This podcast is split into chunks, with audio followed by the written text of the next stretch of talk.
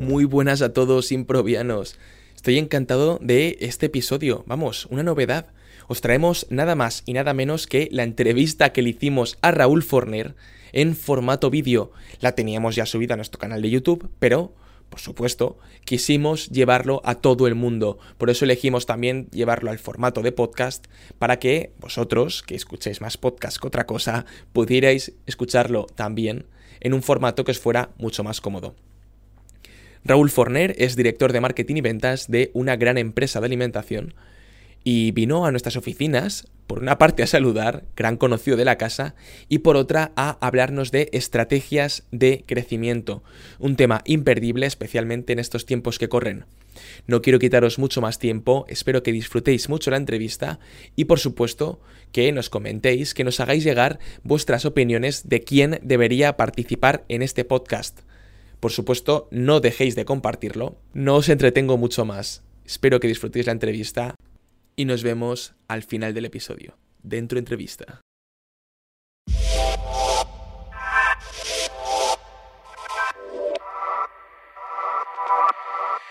Hola Raúl, ¿qué hace un ingeniero químico en el mundo comercial, marketing, ventas dentro del mundo de la alimentación? ¿Cómo has llegado hasta ahí? Es una buena pregunta. Pues no sé, supongo que, que forma parte también de la innovación, ¿no? De tu carrera profesional, ¿no? hay que innovar, ¿no? Hay que, hay que ir encontrando caminos nuevos, pero desde luego eh, me ha servido mucho eh, esa formación técnica, ¿no? Para ahora que estoy muy, sobre todo muy centrado en la, en la, parte comercial y de marketing, sin duda alguna esa, esa formación técnica me sirve muchísimo, sobre todo para entender a, muchos clientes, ¿no? Que, que, entonces es, esa es un poco la... Es decir, no, nunca sabes, ¿no? Cuando empiezas un camino, vas caminando y te va diciendo, ¿no? Como decía Machado, ¿no? Te va diciendo... Eh, y, esto es lo que ha pasado, ¿no? ¿Y esa creencia de que cuando estábamos en el poli decían eso que, que vale, vale y el que no comercial? sí, sí, sí, sí. Sí, es verdad, y, sigue estando, ¿no? Sigue estando cuando... Sigue estando, y, el otro día lo hablaba con el equipo, ¿no? Con mi equipo de ventas, que, que no, que que hay que dignificar ¿no? esta profesión porque realmente es una, una profesión de, de, servicio, ¿no? es decir, una profesión de, de ayudar a, a, tus clientes a buscar la, la, mejor solución y por lo tanto eh, hay que estar muy, muy orgulloso ¿no? de, de, de, ser comercial y por supuesto para ser un buen comercial tienes que tener mm, una gran formación, ¿no? más en estos tiempos eh, donde la tecnología cobra un, un especial interés. ¿no? ¿Y el mundo de la alimentación? ¿Por qué todos estos? ¿Por qué en el mundo de la alimentación? Después de nos conocemos hace más de, más de 10 años, ¿no? Y, y, de todo este recorrido por varias compañías has ido trabajando alimentación en general, ¿no? Como, como ese camino de, de, esa parte técnica y, en un producto como la alimentación. sí, es verdad. Además, como, como dices, como ingeniero químico que, de formación, empecé en una empresa química ¿no? de pigmentos cerámicos, que era lo natural, ¿no? Y poco a poco pues pasé por una empresa metalúrgica y al final terminé en, el sector de alimentación, en una primero una empresa que fabrica harinas y cereales, luego una empresa cárnica y de platos preparados y finalmente ahora una empresa relacionada con, con los equipos, con el equipamiento para, para frutas y, zumos. Eh, la verdad es que la alimentación eh, primero es muy atractiva, ¿no? porque es, es, un, es un sector súper activo en cuanto a innovaciones y además a nivel de propósito creo que tenemos una tarea, todos los que nos dedicamos a, este sector, muy importante, que es pues facilitar cada día más a las personas llevar un estilo de vida saludable, por lo cual para mí es muy importante ¿no? tener un propósito en, lo que hago y esto, esto me ha ayudado, ¿no? estas dos componentes, ¿no? esa, esa, esa actividad de innovación que hay en, la alimentación junto con este propósito que para mí es muy importante, es lo que definitivamente me ha enganchado en, el sector. Y una pregunta que, responde a cuestiones que hace, hace años hablábamos, ¿no? ¿Se puede ser un buen directivo y buena persona y con un propósito? ¿Es un equilibrio razonable ser un buen directivo y buena persona? ¿Cómo se equilibra eso? Y además comercial, que un poco hay que vender ocasiones ¿no? y vender para, para, aguantar la... tenemos ahí como los, los, objetivos ¿no? Eh, grabados a fuego. Pues sí, la verdad es que desde luego si, es una, es una buena pregunta, ¿no? Para, para te cuestionas, ¿no? Es decir, pues como he dicho antes, el propósito es muy importante, ¿no? Entonces, pues esa, ese es el reto, ¿no? El reto es que, que podamos generar valor en la compañía, pero al mismo tiempo podamos generar valor a la sociedad con unos valores, ¿no? Porque si no, no tiene ningún sentido esto que estamos haciendo. Y eso es lo que procuro todos los días, ¿no? Todos los días lo que procuro es ser fiel, tener claros mis valores, eh, intentar aplicarlos y al mismo tiempo, por supuesto, generar valor para la compañía. Yo creo que sí que es posible, ¿no? En, eso, en eso estamos. Y cada vez más, ¿eh? cada vez más las compañías que además generan más valor en el mundo son aquellas que tienen un propósito claro y que lo comunican a, la sociedad. Y en esta línea, yo creo que son dos puntos de alguna forma que va ligado con este propósito. En un producto que precisamente puede ser básico como una harina, ¿no? O, una, o como un trozo de carne, ¿no? O en este caso una máquina, ¿no? Al final, ese punto de, incrementar el valor y de dar valor, y cada vez más empieza a hablarse del tema de meter al producto servicios, ¿no?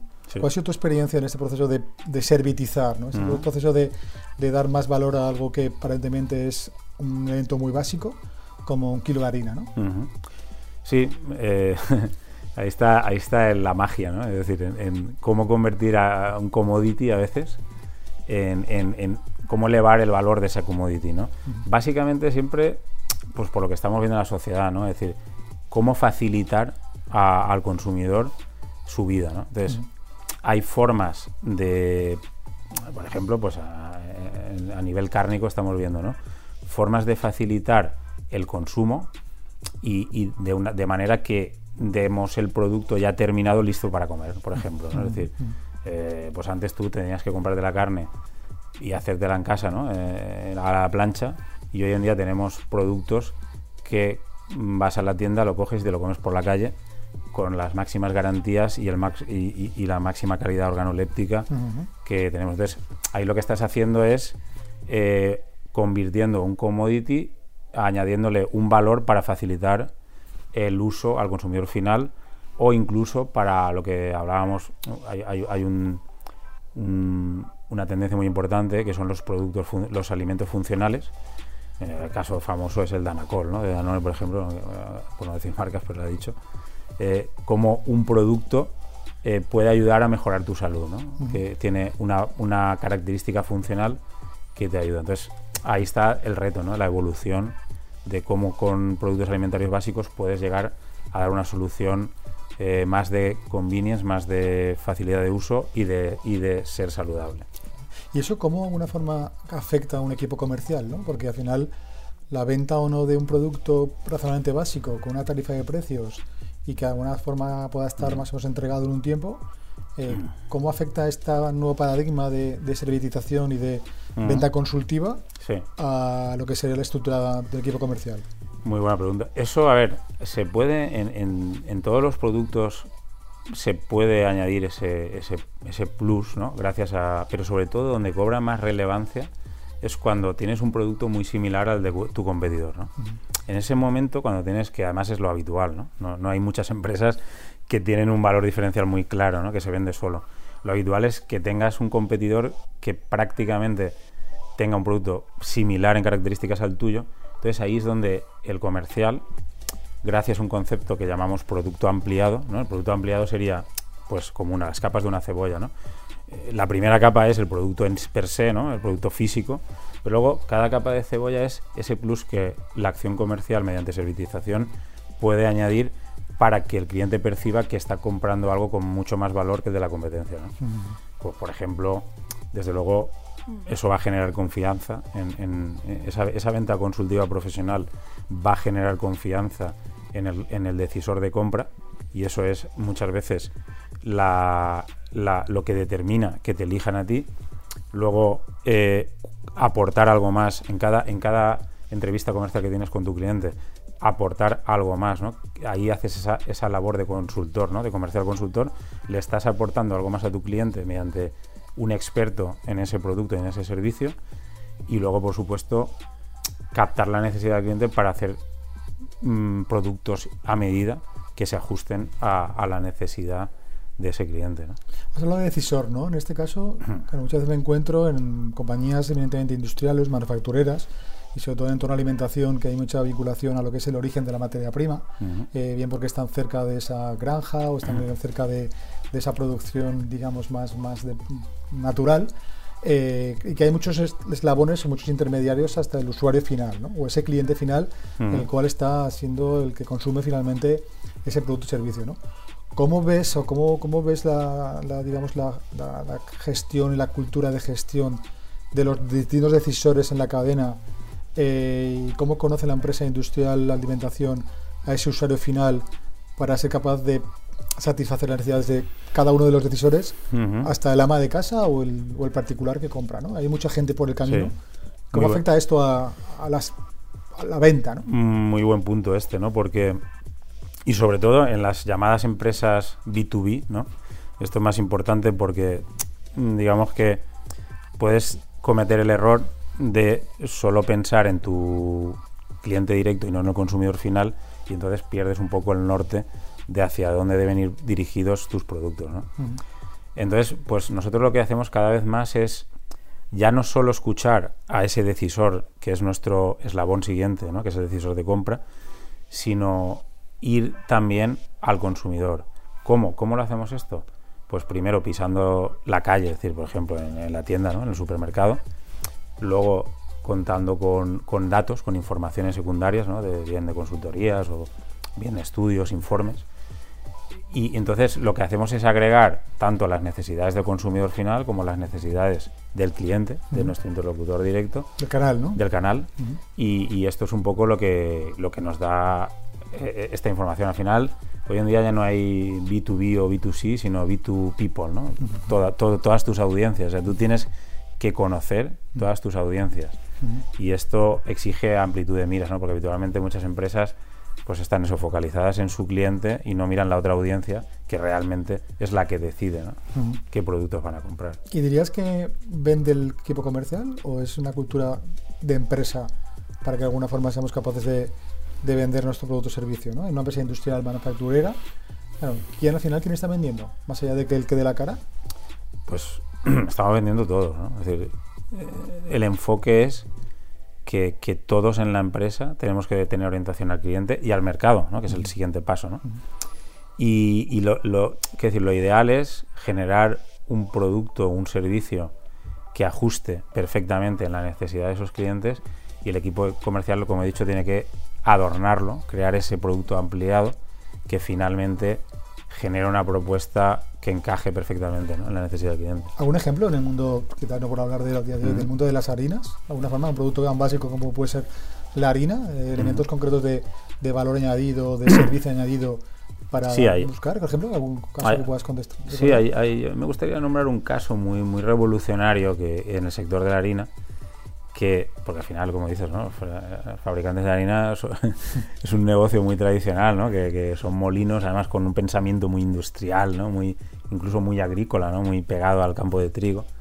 Entonces, un- algo que, que- fue muy llamativo es como una empresa fabricante de, harina pu- pudo dar un paso más, más allá y en lugar de pensar solo en vender harina, pensó en crear un nuevo concepto de negocio, que fue no solo voy a venderle la harina al panadero, sino que le voy a ayudar a que él monte una franquicia, ¿no? es decir, un llave en mano de franquicia para que se monte la panadería, incluyendo eh, qué- cómo sería el diseño de esa panadería, qué materiales tendría, qué marketing tendría, qué comunicación tendría. Entonces eso es dar un paso más. No estás vendiendo harina, estás vendiendo soluciones.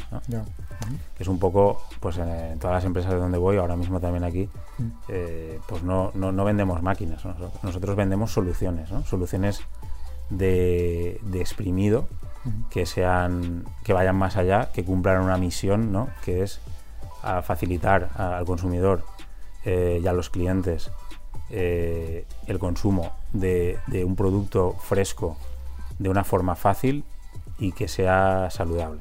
Entonces hay que, hay que, hay que, ir- hay que subir ese escalón, ¿no? Eh, dejar solo de pensar en, en- en- en yo hago una máquina o yo hago un producto o yo hago carne o harina o lo que sea. Y no, yo quiero ver cómo le doy una solución a mi cliente. Y si eso implica que tengo que hacer algo eh, que no es meramente físico incluso, pues lo hago. ¿no? Es-. ¿Y qué resistencias te encuentras, digamos, una forma, cuando planteas este tipo de retos, el planteamiento hacia el cliente internamente en la compañía? ¿Con qué retos tienes que Mm. internamente luchar para que otros, otras áreas más centradas en temas administrativos, operacionales, logísticos, Mm. eh, ¿cómo, cómo, cómo es esa comunicación con esos departamentos? Pues es, es- Ah, te encuentras de todo, ¿no? Cuando, cuando, cuando entras a empresas, pero en general siempre te sueles encontrar eh, compañías muy departamentalizadas, Soy muy silos, ¿no? muy silos, muy silos, Ujú. no orientadas a procesos, no orientadas a clientes. Eso es una tónica general en, todas- en muchas empresas de las que he estado. Claro, todo esto lo que hace es dificultar ¿no? la, la- la orientación al cliente y ser muy lentos, sobre todo ser muy lentos, ¿no? Y necesitamos ser muy rápidos. Y luego eh, aunar, porque normalmente cuando hay una estrategia de crecimiento, normalmente siempre implica un cambio cultural muy radical en la empresa y habitualmente también implica la incorporación de directivos o de, o de mandos intermedios con otras experiencias. ¿no? Entonces la clave es mm, no prescindir de ninguno de los, de- ni, ni del talento humano de la casa con la gran experiencia que tiene, ni del nuevo talento que se incorpora. ¿no? La clave es cómo aunar eso, ¿no? Cómo no, gener- cómo no generar una división que lo que hace es enfrentar esos dos grupos. Y, me enc- y entonces la clave es aunar eso, conciliar eso para que eso no solo sume, sino que sea exponencial, ¿no? El, el fruto que dé. ¿Y la realidad? ¿Cuál es? la realidad hay de todo, ¿no? Pero, claro, ahí, ahí el CEO tiene una, una labor clave, ¿no? Es el que tiene que hacer, poner los mimbres necesarios para que, para que esas dos mm, comunidades dentro de la compañía facilitar que se integren, ¿no? Y, y hacer ver que todos tenemos el mismo propósito, que todos remamos en el mismo barco y que cada uno aporta una cosa. Entonces, ¿podemos decir que cambiar de la venta de un producto a un servicio supone una revolución cultural? Sí, absolutamente. Absolutamente. Eh, eh, bueno, cuántas frases no me he encontrado de yo nosotros vendemos harina, o o yo vendo máquinas. Eh, o sea, cuando hablas de, de vendo soluciones y voy a hacer, eh, en lugar de vender esto, un producto físico, voy a vender una solución, eh, hay muchísima resistencia, muchísima. Y entonces es una, una es hacer ver, ¿no? Que ellos mediante eh, su propio razonamiento, ellos mismos sean los que se convenzan de que eso es lo que quiere el cliente y que ese es el camino, ¿no? Sí, en este línea hay un, para mí un gran gurú, hace ya años que lo, que lo escuché y para mí es referencia, Simon Sinek, ¿no? que hace referencia al Start with Why.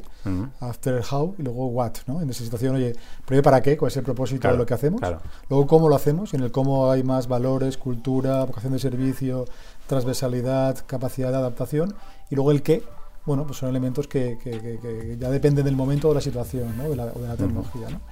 Y en este entorno de alimentación, además, cuando la alimentación depende mucho también de gustos eh, locales, ¿cómo, ¿cómo eres capaz o cómo crecer a nivel internacional con, con un producto que es alimentación para venderlo en otros mercados? ¿no? ¿Cómo, cómo, cómo abordar esto? ¿Cómo lo has Eso- abordado? Eso es muy complejo porque cada, cada mercado efectivamente es un mundo, ¿no? Eh, sin ir más lejos en Europa, eh, Francia, por ejemplo, es un país muy proteccionista con ciertos productos, por sobre, sobre todo los cárnicos, ¿no? O cereales incluso. Entonces, claro, sí, es un error. Ahí, ahí cobra mucha importancia conocer la, la idiosincrasia de cada país, ¿no? Entonces, eso, o tienes experiencia, ¿no? O, o tienes a alguien que conoce perfectamente en el país lo que hay, o lo que tienes que hacer es lo que hemos dicho antes, ¿no? Mm, investigar. ¿Cómo investigamos? Pues con unos buenos estudios de mercado, con unas buenas fuentes de información y contrastándolo en el campo también, ¿no? Entonces, yo creo que la, la- esta información, mm, que la puedes obtener mm, por muchas fuentes, a lo mejor no te dice lo que tienes que hacer, pero sí que te dice lo que no tienes que hacer, ¿no? que eso es muy importante, ¿no? Y, joder, y entonces a nosotros, yo lo he vivido en mis carnes, ¿no? Es decir, que había cosas que estaban claras que, pues, que no se podía vender carne en Francia desde aquí, ¿no? Entonces ahí tienes que aprovechar sinergias con, pues, con partners locales y, y a lo mejor hacer una, una- eso, un, un acuerdo ¿no? para que determinadas productos materias primas sean locales y la otra parte más de valor pues la hagas tú, ¿no? lo que es el packaging, lo que es el, el, concepto, el concepto de producto, etcétera, ¿no? Hay otros países que no, hay otros países que son menos proteccionistas, pero sin embargo la parte sostenible, por ejemplo, es súper importante. Con lo cual, el producto que iba para Francia no tiene nada que ver con el producto que tiene para Alemania, porque en un, en un país son mucho más susceptibles a la sostenibilidad y en otro más, más susceptibles al proteccionismo. Entonces es, es, clave, esto es clave, ¿no? Eh, hacer un buen estudio, un buen estudio que te permita anticiparte o incluso decir no, eh, no voy a este mercado de momento porque hay una barrera tan grande eh, por un tema de materias primas o, de ámbito local que no me compensa ir, ¿no? De momento. Y tú dirías que, ahora también por una forma que yo he vivido, pero por compartir contigo, ¿no? ¿Tú dirías que el grado de analítica y de investigación y de reflexión y de perspectiva de procedimental a la hora de abordar determinados proyectos de crecimiento, desarrollo, eh, tienen la componente analítica de forma genérica en el entramado empresarial español y el mundo de la alimentación que deberían? ¿O cuál es tu experiencia en esta componente más investigadora barra analítica eh, que te has ido encontrando y lo que has ido mm. aprendiendo? ¿no? Pues, a ver, en general te diría que yo creo que para tener una estrategia de crecimiento de éxito tienes que tener dos componentes. Por un lado, tiene que estar esa visión del empresario, o sea, eh, the founder's mentality, ¿no? que, dicen por ahí, la, mentalidad del fundador, ¿no? esa visión, eso es único, eso la verdad es que no se puede muchas veces racionalizar, ¿no? eso lo tiene el fundador, ¿no? o, el CEO, o el empresario, o el directivo. ¿no? Pero luego eso, yo lo que veo es que hay que acompañarlo con la parte racional, con esa parte analítica, planificadora, investigación, que como he dicho, te dice cuidado, sí, esto está muy bien, esta idea de, visión, de visión de empresario está muy bien, pero esto es lo que no tienes que hacer, ¿vale? Te corrige, ¿no? O sea, esa visión te la moldea. La visión tiene que estar, porque solo con la parte analítica no hacemos nada, ¿no? Tienes que tener la visión, pero la parte analítica te corrige, te modela esa visión para aterrizarla con éxito. Entonces, en general, lo que sí que veo habitualmente, lo que he visto en muchas compañías, depende del perfil, ¿no? Pero en la típica empresa familiar, pues hay mucha visión, que es buenísima. Y por mucho oficio, ¿no? Mucho oficio y mucho, mucho olfato ¿eh? Eh, empresarial y eso es lo que les ha llevado donde les ha llevado. Pero claro, a la hora de hacer un crecimiento, sobre todo internacional, si eso no lo acompañas con la parte analítica, en el 80% de los casos te pegas, o sea, no sale bien. ¿Vale? Entonces, yo lo que. Y sí que es verdad que en empresas más. con, con un carácter más mm, directivo o menos familiar, sí que tienen esa parte más analítica pero a lo mejor carecen de la parte visión del empresario. Por eso digo que ese equilibrio es la clave y no es fácil, ¿eh? ese equilibrio. Y, en, este, en esta línea, ¿cuál serían lecciones aprendidas que, que ojalá las hubieras conocido hace 10 años? Y por tanto, en este rato que tenemos ahora de, recomendaciones básicas que harías a, a quien aborda o es responsable de buscar modelos de crecimiento o de, o de, las compañías que, que, llevan a cabo, ¿no?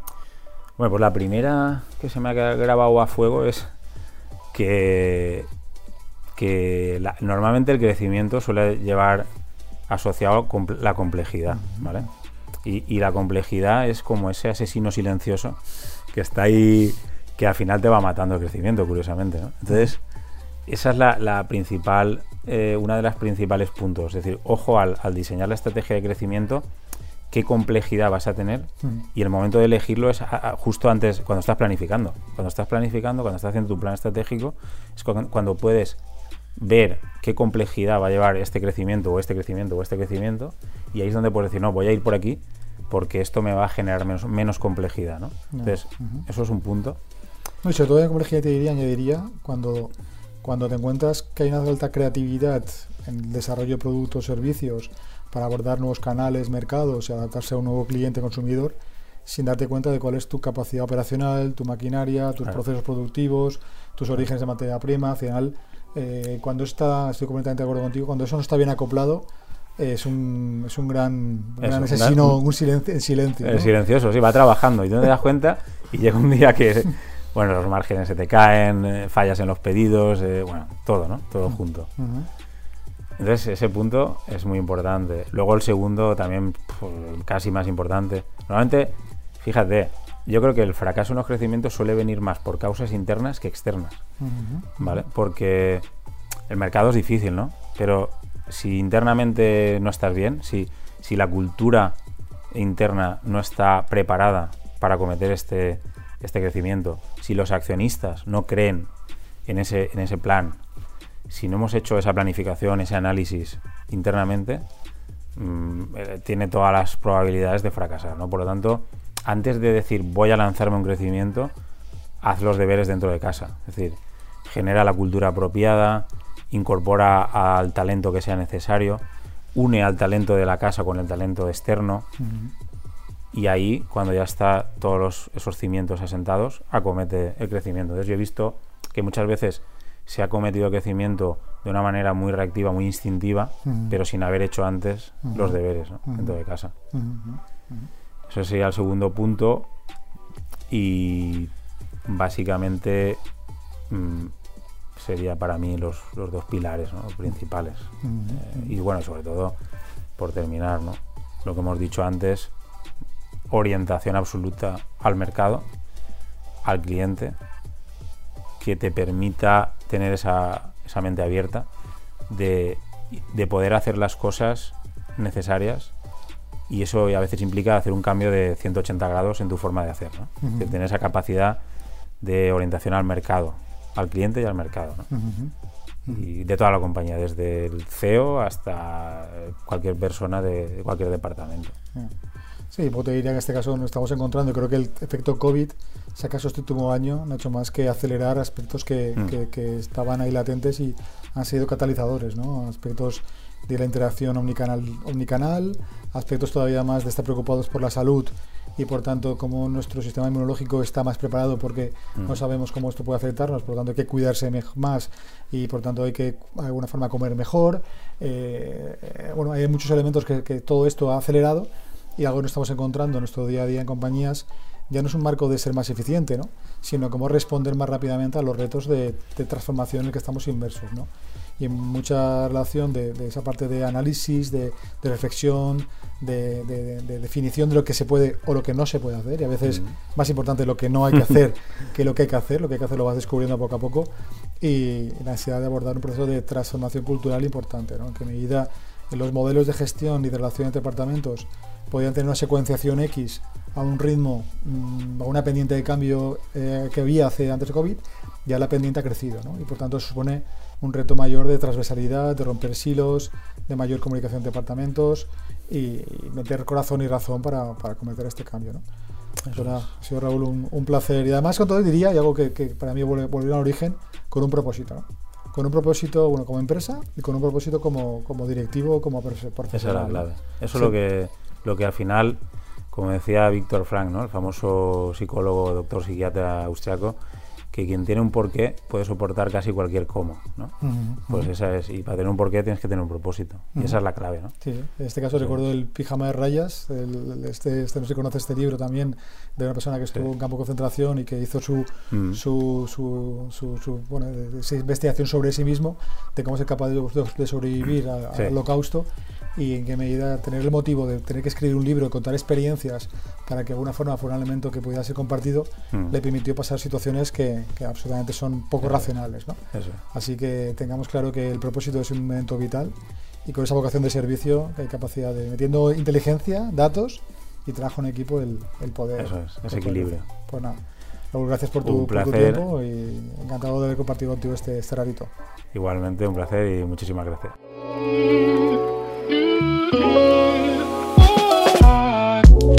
Bye.